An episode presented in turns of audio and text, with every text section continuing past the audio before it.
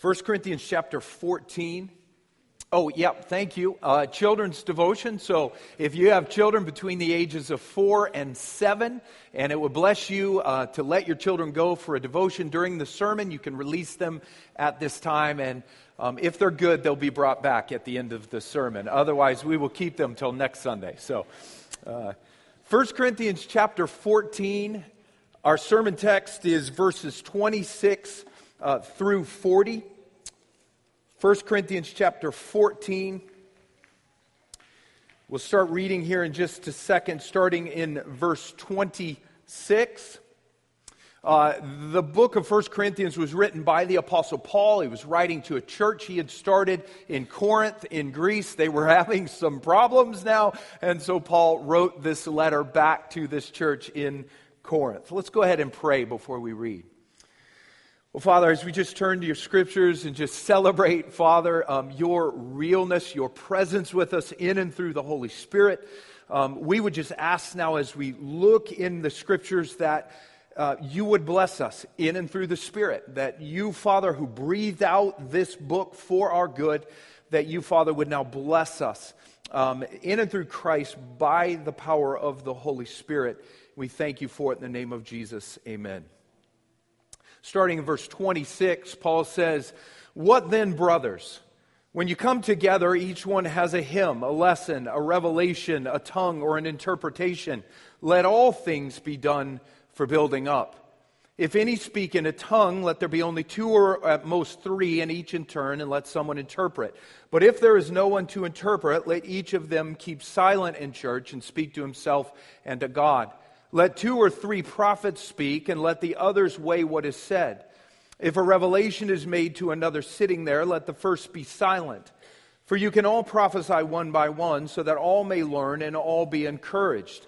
And the spirits of prophets are subject to prophets. For God is not a God of confusion, but of peace. As in all the churches of the saints, the women should keep silent in the churches, for they are not permitted to speak but should be in submission, as the law also says. If there's anything they desire to learn, let them ask their husbands at home, for it is shameful for a woman to speak in church. Or was it from you that the word of God came? Or are you the only ones it has reached? If anyone thinks that he is a prophet or spiritual, he should acknowledge that the things I am writing to you are a command of the Lord. If anyone does not recognize this, he is not recognized. So, my brothers, earnestly desire to prophesy and do not forbid speaking in tongues, but all things should be done decently and in order. Amen.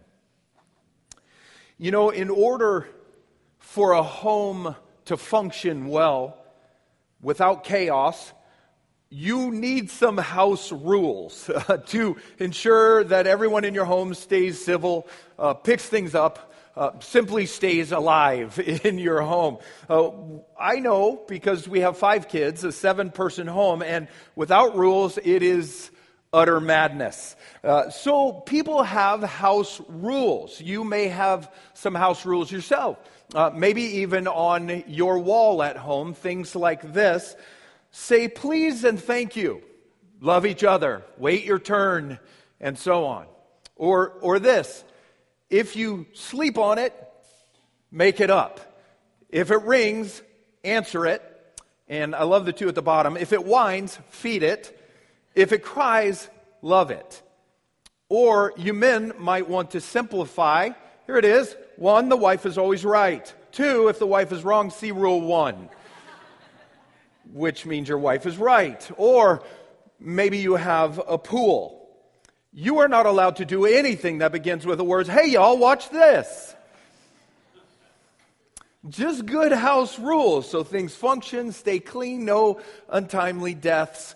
And the same goes for the body of Christ. We need some good house rules with our spiritual gifts. I'm finishing here today, as we've already heard, this sermon series on 1 Corinthians 12 through 14 on the spiritual gifts. When you come to Christ in faith and you're now following Christ in faith, the Holy Spirit now lives in you, and the Spirit begins to empower you with different spiritual gifts. But the church, like any family, needs house rules that govern how we use those gifts. so things function well, so things don't erode into chaos which it seems is what had happened back in Corinth. The uh, Christians there in Corinth had apparently been blessed with some amazing spiritual gifts, but they weren't using those gifts in good ways. There was some chaos in that church. And so, Paul, in these chapters here, he gives all believers some good house rules how to use our spiritual gifts when we're gathered together in any way. The number one rule that Paul gives, chapter 13 is love. All our spiritual gifts must be practiced in love for one another. And here now, at the end of chapter 14, the last thing that Paul says here about the spiritual gifts, he now gives some very practical house rules for how we should use two particular gifts when we're, t- we're, we're, gathered together the gifts of tongues and prophecy. Paul's two main points here, uh, the two points we'll cover today, here they are up on the screen. Number one, Paul first gives us house rules for tongues, and number two, some house rules for prophecy. Now, the first thing we see here are some house rules for this spiritual gift of tongues. Paul starts here, however, with just this very general rule for all of our spiritual gifts. If you look again at verse 26, he says, What then, brothers? And the Greek word could be brothers and sisters. When you come together, each one has a hymn a lesson, a revelation, a tongue, or an interpretation. Let all things be done for building up. And I think Paul has just given us there a little snapshot of some of the worship services there in Corinth. One person had a hymn, Paul says, a song that they'd sing. One then brought a lesson, probably from the scriptures. One had a revelation or a prophecy. One spoke in tongues, all kinds of different things in their services. D.A. Carson said this He says, It is clear that the Corinthian service was not boring. There was just many different things in this service, uh, many different people participating in this worship service. Easier maybe to do that in their meetings than in ours because their meetings were much smaller. They met in a home, much smaller gatherings. Everyone probably knew each other, easier for many to participate. But it seems that it was also at times a little bit chaotic in their services. So Paul starts here with just a very general house rule. If you look again at the end of verse 26, he says, Let all things be done for building up. And it's just something that Paul has stressed all the way through these chapters here. Our spiritual gifts, whatever the Spirit gives us, they are for the common good of the church. So we are to make sure that we do all things, including our spiritual gifts, to build up others, to edify others. Or, as chapter 13 said, we must do all things in love for one another. So, Paul gives this, this general house rule for all the spiritual gifts. But Paul then gives here some very practical house rules for the gift of tongues, how that gift of tongues might be used in the gathered meetings to build up other people. The gift of tongues, as I've described it here in this series, it's literally the gift of languages. It is the spirit empowered ability to pray in a language that you don't know. It's a language, as verse 2 says, that neither the speaker nor the hearers understand. So it's an unknown language you are praying in, a spiritual form of prayer or praise, Paul says, that, as verse 4 says, it edifies the speaker, even though the speaker doesn't know the language. And Paul now gives some house rules for this gift if you look at verse 27. He says, If any speak in a tongue, this gift of languages, let there be only two or at most three, and each in turn. You ever been in a situation where everybody's just speaking over everybody else? Well, that were uh, that was um, the family meals at my house uh, a lot of times as a kid. In my house, as as a family, uh, the meals were. Um, they were loud at times. Everyone just kind of speaking over everyone else. And if you wanted to be heard, if you just wanted to survive at one of our family meals, you had to learn to talk on top of everybody else there. You wonder why I can get loud on Sunday mornings. I learned it as a kid, okay? So just give me a break. And, and it's apparently this is what was going on in Corinth with these tongue speakers in their midst. Many people apparently praying out loud in unknown languages all at once, a noisy chaos. So Paul now says that only two or three in their gathered meeting should speak in these unknown languages and each in turn. Not speaking over others, but deferring to others, letting others speak. You know, one thing that we will see all the way through these, this text with, with these house rules, we see submission. In the body of Christ, you don't force yourself over other people. You don't force your gifts over other people, but you submit. You defer to other people. And one way we, we, do that in the body of Christ, right there, only two or three in a meeting speak in tongues, and each in turn. And Paul goes on to give another house rule here with tongues. If you look at the end of verse 27, he says, and let someone interpret. But if there's no one to interpret there in that meeting, let each of them keep silent in church, these tongue speakers, and speak to himself or herself and to God. When the church is gathered in any way, in our service here, or a, a prayer meeting or so on, all unknown languages, all tongues, and this gift of tongues, if spoken out loud, the Bible is clear. Those languages must be interpreted so that everybody can understand what was said. If you look in your Bible up at verse 13, Paul says this He says, Therefore, one who speaks in a tongue in a meeting should pray that he may interpret.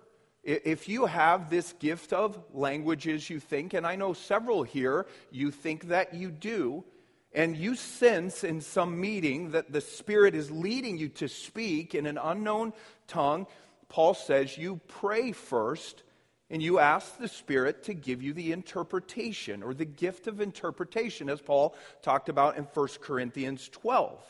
And you then, in a gathered meeting of the church, you speak in tongues and you give the interpretation in English so everyone can be edified. Or say you're in a meeting where someone does just stand and speaks out in tongues in, in an unknown language of some sort, no interpretation. You don't stone the person, that's not love. But you would then ask for an interpretation from someone. Paul says in verse 27, let someone interpret.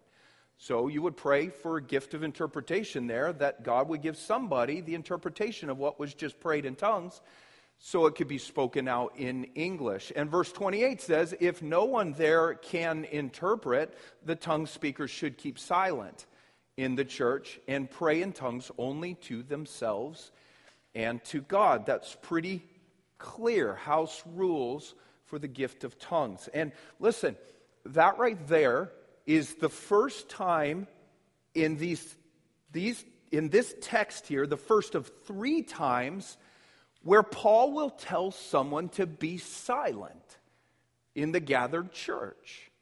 And it is a form of submission to be silent. If others, in this case, will not be built up in, by your tongues because no one is there to interpret the tongues, you submit. You remain silent with your tongues, which is love for other people because it would not edify them.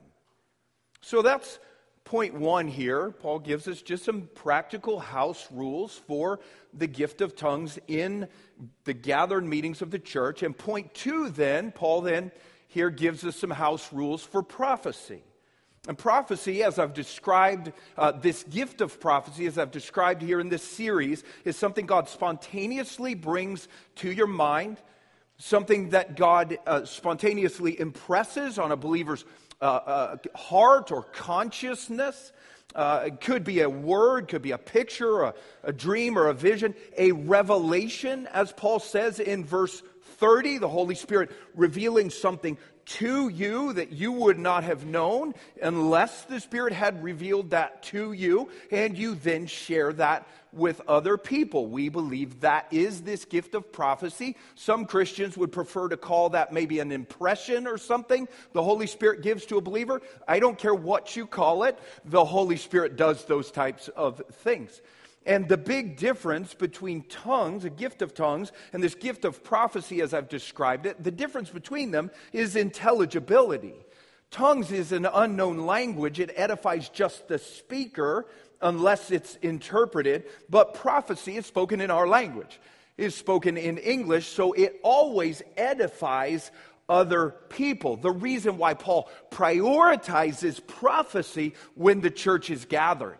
He said up in verse 1 that we should earnestly desire all of the spiritual gifts, but especially that we might prophesy because prophecy edifies everybody. And Paul now gives some basic house rules here for prophecy when the church is gathered. If you look again at verse 29, Paul says, Let two or three prophets speak, and let the others weigh what is said. So, listen, just like with tongues now, Paul has limited prophecy in these gathered meetings, only two or three, Paul says, giving prophecies in a meeting because he doesn't want the meetings dominated by tongues and prophecy.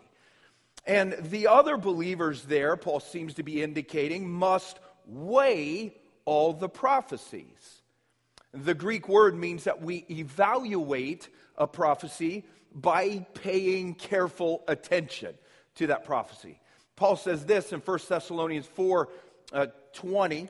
He says, if you put that on the screen, he says, Do not despise prophecies in your church, and your gather meetings, but test everything and hold fast to what is good. So we need to test all prophecies. We need to weigh them or, or to sift them. You know how people sift for gold? You're trying to sift out that which is not gold, and you hold fast to that which is gold. And why do we test these prophecies, these, these things people feel that the Spirit might have revealed to them? They come to you personally, or they, they may share something in a, in a prayer meeting. Uh, I think the Spirit has maybe revealed this to me. Why do we test these things? Because some or all of a so called prophecy could be inaccurate. The, the spiritual gift of, prophet, of prophecy, as we've seen in the series, it has three different elements. One, God reveals something to you. It could be a dream that God gives you at, at, night. And coming from God, that, that dream is perfect. But two, you then interpret that dream and you then verbalize. You, you, you speak that dream and you speak that interpretation to other believers. And the way you interpret and verbalize this thing that has come from God, well, you might not interpret and verbalize it perfectly accurately. We see that with Agabus, Acts 21. I've been preaching through Acts, so I will get back to that. We'll see it. Acts 21, Agabus received a prophetic revelation through the Spirit the, the scriptures say, received it from God about Paul's future persecution, but Agabus then interpreted, he, he, he verbalized what he had received from God, and some of the details that Agabus shares in Acts 21 are not accurate.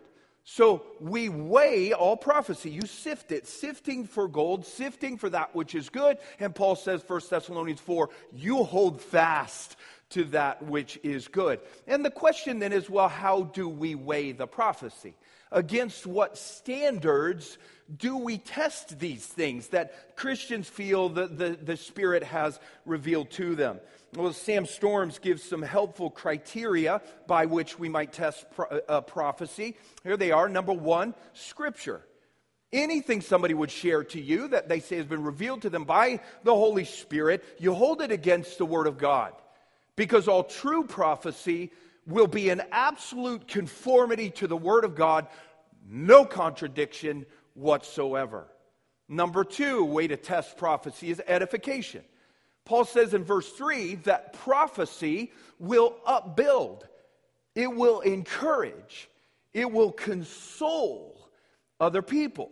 So, any so called prophecy that just creates fear or that, that, that, that just criticizes, or that just uh, disunifies the body of Christ? Probably not from God. Another uh, uh, criterion here to, to test prophecy is uh, love. All the spiritual gifts should be motivated by, they should produce love when they're done correctly. And, and if a prophecy is genuine, it will do those things. It will pass the test of love. So if you see somebody who's sharing some sort of prophecy, but it appears to be motivated merely by selfishness, that person's just trying to get some recognition by sharing this thing, eh, I would hold very loosely to that thing that they call prophecy. Prophecy from the Spirit is motivated by and it produces love. And number four, we test prophecy in community with other believers, not by yourself. The Bible says there's wisdom in a multitude of counselors. So somebody shares something with you, you run that past your believing community, your fellow believers. Do they think it sounds accurate and biblical? And if they don't, I would encourage you not to run off after that so called prophecy. Hold it very, very loosely. So, just some criteria maybe for testing prophecy. And that's one house rule now that Paul has given us for prophecy when we are gathered together. Let just two or three prophesy and let the others weigh what is said. And another rule for prophecy, if you look at verse 30, Paul says, if revelation is made to another sitting there, let the first be silent. For you can all prophesy one by one, so that all may learn and all be encouraged, and the spirits of prophets are subject to prophets. So just picture this gathering in Corinth. One person sharing what they believe the Holy Spirit has revealed to them. And Paul says, now another person there thinks they've received a revelation from the Spirit of God. Paul says, let the first person now what? Be silent so that the other can share. And it's a second time now where Paul tells someone in the body to be silent. One person again yielding, deferring to another Christian. This picture of submission again. You, you don't just barge ahead in the body of Christ, make way for just you and your spiritual gift, but you yield to other believers to edify the body, which is love. And, and, and Paul has now indicated clearly in this text, he has now indicated clearly that with both the gifts of tongues and with prophecy, you can control them. You can control them. Some people act like tongues and prophecy are uncontrollable. The, the Spirit moves on you, and you just have to blurt it out right then. I actually had that experience preaching at the Union Gospel Mission. Right in the middle of my sermon, a man stood up and just started blurting out in what I think he thought was the gift of tongues. And I asked him to stop because it's not uncontrollable, and the Spirit doesn't interrupt himself. If the Spirit was talking through me while I was preaching, the Spirit would not do something like that. It was just not done decently and in order, as Paul gets at in these chapters. So some people think these gifts are uncontrollable, but Paul just said that with both tongues and prophecy, you can be silent if the situation is not appropriate for you to speak. Paul says there, verse 32, that the spirits of prophets are subject to the prophets, meaning, I think, simply that the spirit within you the, the, Holy Spirit who empowers you with these tongues or with prophecy, well, the Holy Spirit will never force you to speak uncontrollably right then. Gordon Fee says this He says, The Spirit does not possess or overpower the speaker. Rather, the Spirit is subject to the prophet or tongue speaker. Look at that line. Rather, the Spirit is subject to the prophet or tongues speaker, which is absolutely amazing. If we've read this correctly, then Paul has just said that the Holy Spirit will at times subject himself to you when it comes to the use of these gifts the Holy Spirit might empower them in you at some point. You sense the Spirit moving you to maybe speak in tongues or with a prophecy. But the Spirit then gives you some control over when and how you speak those things.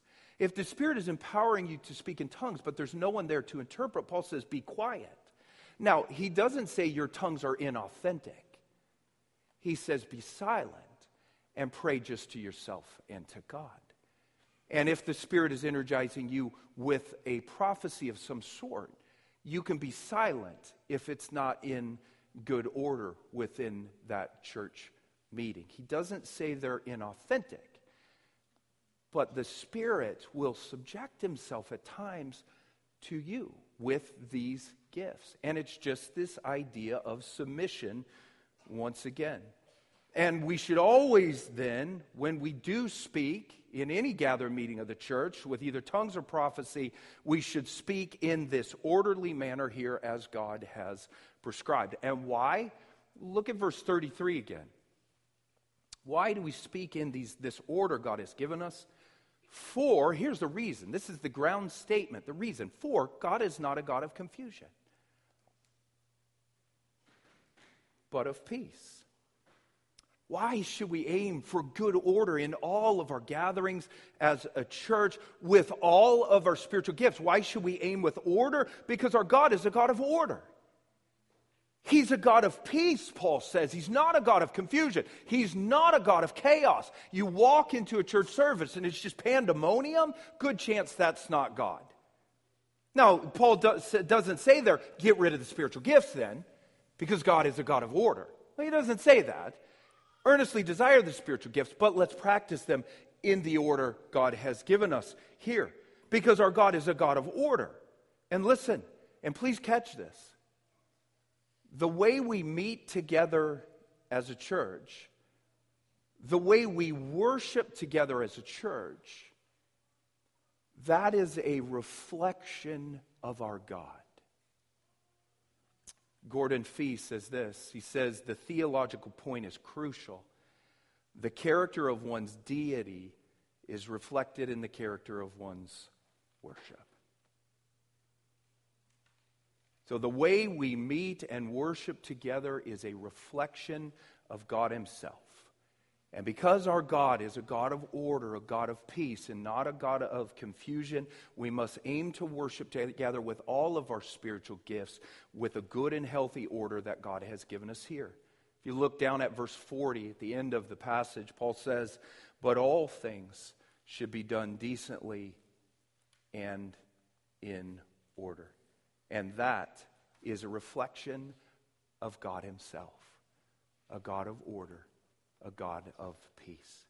And what is the good and healthy order for prophecy? Well, Paul's laying it out for us here in our meetings. Paul's already said, let just two or three prophesy, deferring to one another. If there's another one that has a revelation, the first is to be silent. And Paul says, let everybody weigh all the prophecy. And one final house rule, I believe, that Paul gives us here for this gift of prophecy look at the end of verse 33, if you will. As in all the churches of the saints, the women should keep silent in the churches, for they are not permitted to speak, but should be in submission, as the law also says. If there's anything they desire to learn, let them ask their husbands at home, for it is shameful for a woman to speak in church. Amen. Let's pray and we'll go home. Leave it to Paul when you're trying to finish the sermon series to pack a very notoriously difficult few verses right at the end. That's Paul for you. I have about three minutes to explain it. So let me just cut to the chase. We can cover men's and women's roles more in the future. I will cut to the chase a bit. Some commentators, some churches, have taken that to be an absolute prohibition against women speaking at all in church gatherings. Women, they say, should never speak in a service like this. So, in a few minutes, we will practice church discipline on Mary Oswald. no. That is not what Paul is saying, that women can never speak at all in the service. Paul says very clearly, First, uh, Corinthians chapter 11, that a woman can pray and prophesy in a gathered meeting if it's done decently and orderly like everything else we're supposed to be. So this cannot be an absolute prohibition, no woman speaking at all.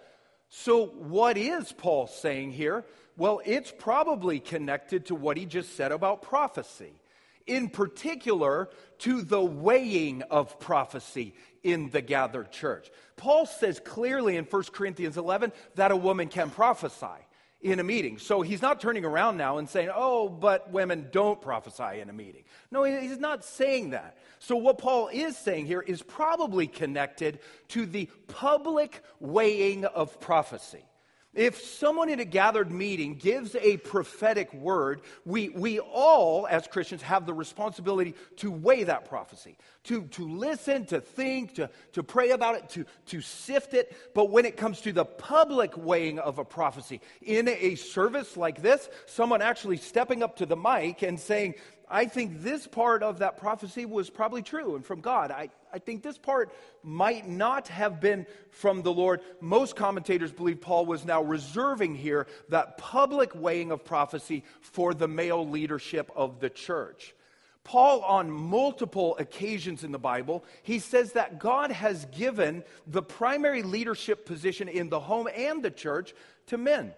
It, it doesn't mean that men are better leaders than women. They're not at times. It doesn't mean that men are better than women, period, in the eyes of God. They're not. We are equal in God's eyes. But Paul says multiple times in the Bible that God has given the primary headship leadership position in a home and in a church to men. And every time Paul says that in the Bible, well, he mentions creation the Garden of Eden, the created order of men and women. Paul talks there all the time when he mentions these things. He talks back about creation, Genesis 1 and 2, about how man was created first, the woman second, how the man was given authority over his wife, and so on. And because, Paul says, of that created order back in the Garden of Eden, in the home, then, wives should submit to their own husbands as appropriate in the Lord, Ephesians chapter 5. And in the church, Paul says, 1 Timothy 2, he does not allow a woman to teach or to exercise authority over the man. The reason why we have only male elders here in this church, we believe that is biblical. Because God has given that primary place of authoritative leadership and teaching to men, to male elders in a local church. Now, pause for a second. I realize our culture does not like what I just said at all. Our culture does not like at all any talk of male headship or leadership, particularly in our day now. There's just been a huge revolt against any sort of, of male leadership in our culture. But we believe strongly that what I just said is very, very biblical. And when should the church ever be controlled by the culture? Never, ever, ever. The church should dictate to the culture what is correct and right, but never be dictated by the culture. And man, this thing, male and female issues, and, and Paul now seems to connect this, connect this, the spiritual gifts, to, it, seems to connect this male leadership in the church to the public weighing of prophecy. Women, Paul says, should keep silent. Not an all and absolute prohibition. Women can't speak at all, not like that. But in the public weighing of prophecy, the final decision with any prophecy in a gathered meeting of the church be left to the male elders. Then, Paul says, the women should be in submission, as the law says he adds, probably looking back again to creation. You know what some people have tried to say is that, well, the, these things were just cultural in Paul's day. This is the way men and women got along in Paul's day. That's why he's saying that, but that doesn't apply to us today. That's not true. Because every time Paul talks about male and female issues in the church and the home, where does he look? Creation. Genesis 1 and 2. This is the created order that God has given to, to men and women. because of God's created order, start of Genesis, therefore, the women should leave the authoritative public weighing of prophecy to the male elders of the church. And, you know, with this whole thing, Paul was probably speaking there to a specific issue in Corinth. You know, one thing we know about Corinth, their gatherings were chaotic at times. They, they were speaking with uninterpreted tongues, which they were not supposed to do. People, Paul said earlier, were actually getting drunk when they took the Lord's Supper. we use grape juice, so good luck with that. Another indication, by the way, that their, their, their wine back then wasn't just grape juice. People were getting drunk with this stuff at the Lord's Supper. When's the last time you saw somebody get drunk with grape juice? Never. Doesn't happen. But they were doing it in Corinth, all this stuff, this chaotic stuff in the church. And it seems from the rest of 1 Corinthians that the women there were maybe not living with a proper respect or honor for the male leaders of the church or for their own husbands. And it's very possible with this public weighing of prophecy in the church, very possible that the women were speaking up maybe even rebuking the leaders of the church, maybe even rebuking in public their own husbands when they didn't agree. The reason, most likely, why, why, Paul says, verse 35, that if a woman, or the Greek word could be wife, if a wife desires to learn anything, let her ask her husband at home, probably referring to these prophecies and the weighing of these prophecies. Don't refute your husband in public. Wives, it seems that he might have been saying, talk with your husband later behind closed doors. Mm, Paul, you know, bottom line is he's probably just putting things here into their rightful created order. All of us with a responsibility to weigh prophecy internally, thinking about it, praying about it, but the male leaders in the church with the final authority in the public weighing of all of prophecy. D.A. Carson says this. He says, Women, of course, may participate in such prophesyings that was established in chapter 11. Paul's point here, however, is that they may not participate in the oral weighing of such prophecies. Or another commentator from the New English Translation Study Bible says this. He says, Here, Paul would be indicating that the women should not speak up during such an evaluation of prophecy, since such questioning would be in violation of the submission to male leadership that the Old Testament calls for, specifically in the law. Example Genesis 2 at creation. So that's a shot at what Paul is talking about here, but I want you to just pause. Now, I want you to just think about what Paul just said, because we have just heard now the third time where Paul has asked someone to be silent for various reasons. Submission, once again. Paul just used that exact word for women weigh, in the weighing of prophecy. They should be in submission. Paul says. And you know what? No wonder our culture hates this stuff I just talked about with men and women. Our culture just hates submission. Period. We do not like to submit to other people unless we're getting a paycheck, and then we might. We don't like to submit. But submission is all over the Word of God. It's the way God has created us to function, to submit in various good and healthy ways. And submission runs all through this text as Paul keeps telling different people to be silent. You know, when the church is gathered, we must all just be in proper submission to one another. As God has outlined here, not just barging ahead, you and, and your spiritual gift, talking just anytime you want, but yielding, deferring, submitting to others, which is love. And here it is. It's 1 Corinthians 13 5. Paul said it earlier. Love does not insist on its own way. But love submits, defers to others in rightful ways. And here's the beautiful thing here this submission we have for one another in the body of Christ, it's just a great picture of God Himself. It's a great picture of Christ on this earth.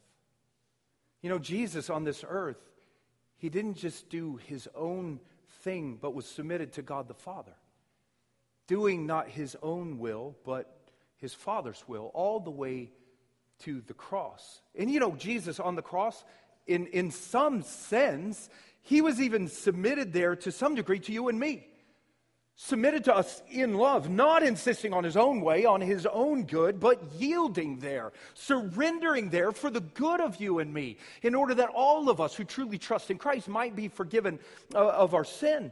Jesus, at all times in his life, he demonstrated just this perfect submission. And Jesus now says here to all of his followers, now go and do likewise.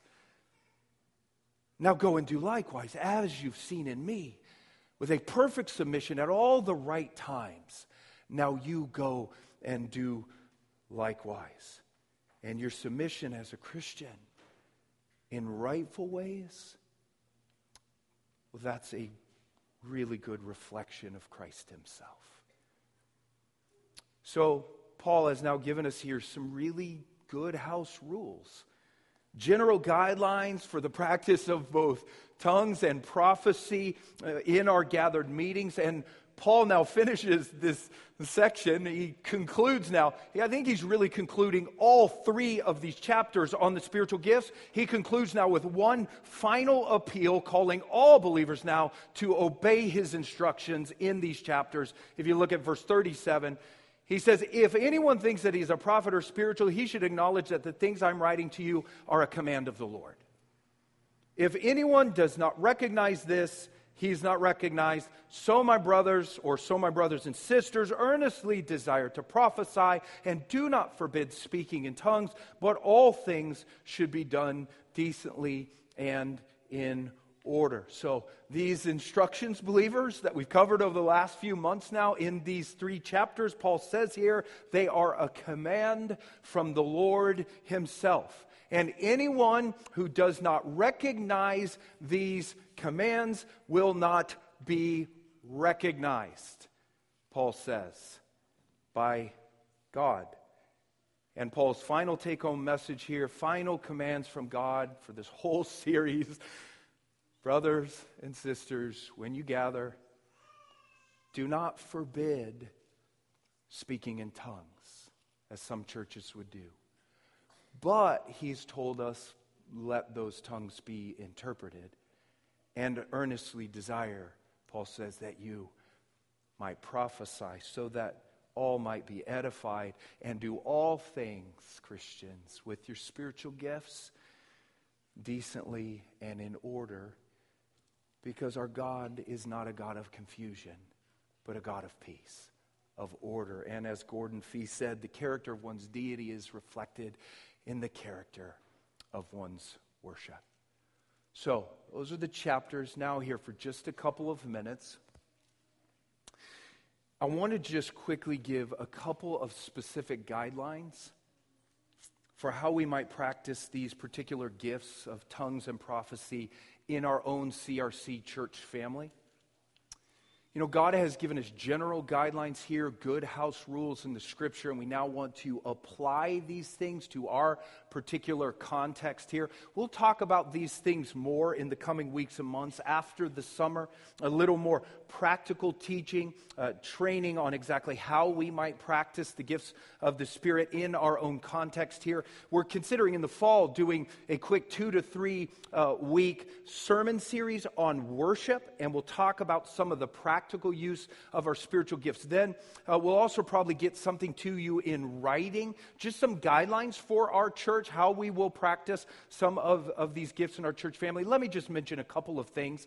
In our service here on Sunday mornings, we will most likely have a few more boundaries um, some safeguards with our spiritual gifts on Sunday mornings. Andrew Wilson says that when we use our spiritual gifts, we need to know the difference between the shallow and deep end contexts. We need to know the difference between shallow and deep ends of the pool. Andrew Wilson says this He says, a Sunday morning service would be shallow end. There are lots of visitors, new people, and unbelievers present, many of whom have not yet learned to swim in the spiritual gifts, so you need to be careful not to drown them. In practice, that means making the meeting as safe as possible, explaining things carefully, and preventing it from descending into a spiritual gift free for all.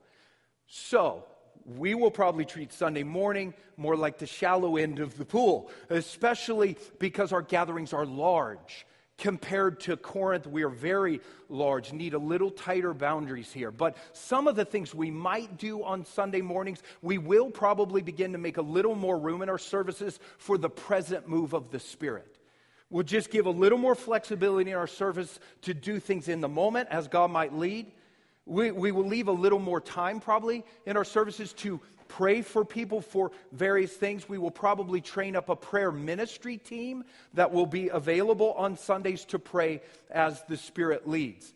And we want the Spirit to give us prophecies on Sunday morning. God has commanded multiple times in these chapters that when we are together, we must earnestly desire that we might prophesy. Having said that, we want to do that with appropriate boundaries. So we will ask people not to call out just bluntly in the service with something they feel the Lord has revealed to them. That would not, we don't think, be in good submission or order here. But we will ask people to approach one of our elders, probably either Thomas or me here in the front rows. Approach one of our elders up front here. Uh, let, let us know what you're sensing, and the elders will then make a decision on it. The elders might choose to share it themselves. I could step up and give the sense of that thing, or the elders might ask you if you want to step up and, and share it, or we might choose to kind of hold on to that thing and not share it uh, right at that time. And we will probably aim to practice the gift of tongues in a similar manner. We would ask you not to just pray out loud in tongues with no interpretation. It's not biblical. Churches that do it, it's just not biblical. But if you sense the Spirit is leading you to speak in tongues, we would ask, as Paul says, that you would pray for the interpretation that God would tell you what that thing is that you're going to pray in tongues. And if you think the Spirit gives you the interpretation, again, approach one of the elders. Let them know that you think you have a prayer in tongues you'd like to share and you think you have the interpretation. The elders will then make the decision on if and how that might be shared to the church. Something like that, uh, most likely in our services, treating this as more of the shallow end of the pool. We think that's good and right. We'll see. We're still fleshing things out a bit. We'll talk more about that. Now, thinking outside of our Sunday service, then in our life group meetings or our prayer meetings and so on, well, those would be more of the deep end context where we can practice things a little bit more. Or we're talking now about maybe having some monthly worship nights where we could then step out a little more with some of these spiritual gifts, practice them a little more. Andrew Wilson says this. He says, A midweek prayer meeting, by contrast, might be deep end. There are few, if any, visitors, no unbelievers, and virtually everyone there is a committed member of the church. And as such, you can afford to be more open with the spiritual gifts and take more risks, since you know everyone can swim, hopefully, in the spiritual gifts. The upshot of this is that deep in contexts are very helpful for growing in the use of spiritual gifts, since they allow for people to try and to fail and learn from their mistakes and try again. And those smaller group contexts, considering our size here, are probably the best places to try and try again with some of the spiritual gifts. We'll talk more later about how that might happen. But the bottom line with our spiritual gifts is this we do want people to try. We, we want to earnestly desire all the gifts as God commands. We want to use the gifts that God gives us. So we will encourage all of us to step out in faith and try. We don't want to lean in the direction of fear. No, grace gives you freedom freedom to try, freedom to fail, freedom to try again. And we want to lean in the direction not of fear, but of trying. Fear is controlling. People end up doing nothing. They talk about a lot of things, but don't really do much at all. Fear controls. And God hasn't asked us to live by a spirit of fear, but power and love and of sound mind. God gives his people freedom, freedom to try. That's grace. And God is a very kind father. You know, parents, when, you, when your kids learn to walk and they stumbled and fell, you didn't scold them. No, you encourage them just for taking a step. Great job, man. And maybe you'll get two steps next time. And that's our Father. He's so pleased when we just try, when we step out in faith with our spiritual gifts in obedience to His Word. So we'll encourage everyone to step out in faith. And listen, when we miss it with the spiritual gifts, and let me just go on record, we will miss it we will miss it, and that's okay. God loves us, and we will learn together. And when we miss it, we'll just aim to walk in love with one another. Great job. You tried. You'll do better next time. We want to be motivated. We want to shaped. We want to be molded by love for one another. 1 Corinthians 13. And love, when you're using the spiritual gifts, love is patient. Love is kind. Paul said, love is not irritable. Love is not resentful. So we'll put up with each other as we try and step out in faith with the spiritual gifts. And we believe that as we practice our spiritual gifts more in love for God and for one another, God will do some amazing things in and through our church family. We thank God for how He has instructed us in His Word. Father, we bless your holy name this morning. We do believe, as Paul said here, that we are to heed these chapters 1 Corinthians 12, 13, and 14. Paul's words here at, at the end. If any do not recognize these things, they will not be recognized by God. So we want to recognize what you've said. We want to recognize the apostolic commands, the commands from the Lord, Paul says. So, Father, we thank you. We thank you for these things. We trust these commands are for our good, they're for our joy in you. We trust, Father, that even as we've heard testimony today from Kevin and Mary, we'll hear more and more of these testimonies, your Spirit leading us in really good and amazing ways. So, Father, we would say yes. Help us to earnestly desire the spiritual gifts. Help us, Lord God, to practice them in biblical ways. Help us to practice them in love for you and for one another. And we simply ask that you would be glorified in our midst by giving us many manifestations of the Spirit, manifesting yourself in us, in and through the gifts of the Spirit. We thank you for it in the name of Jesus. Amen.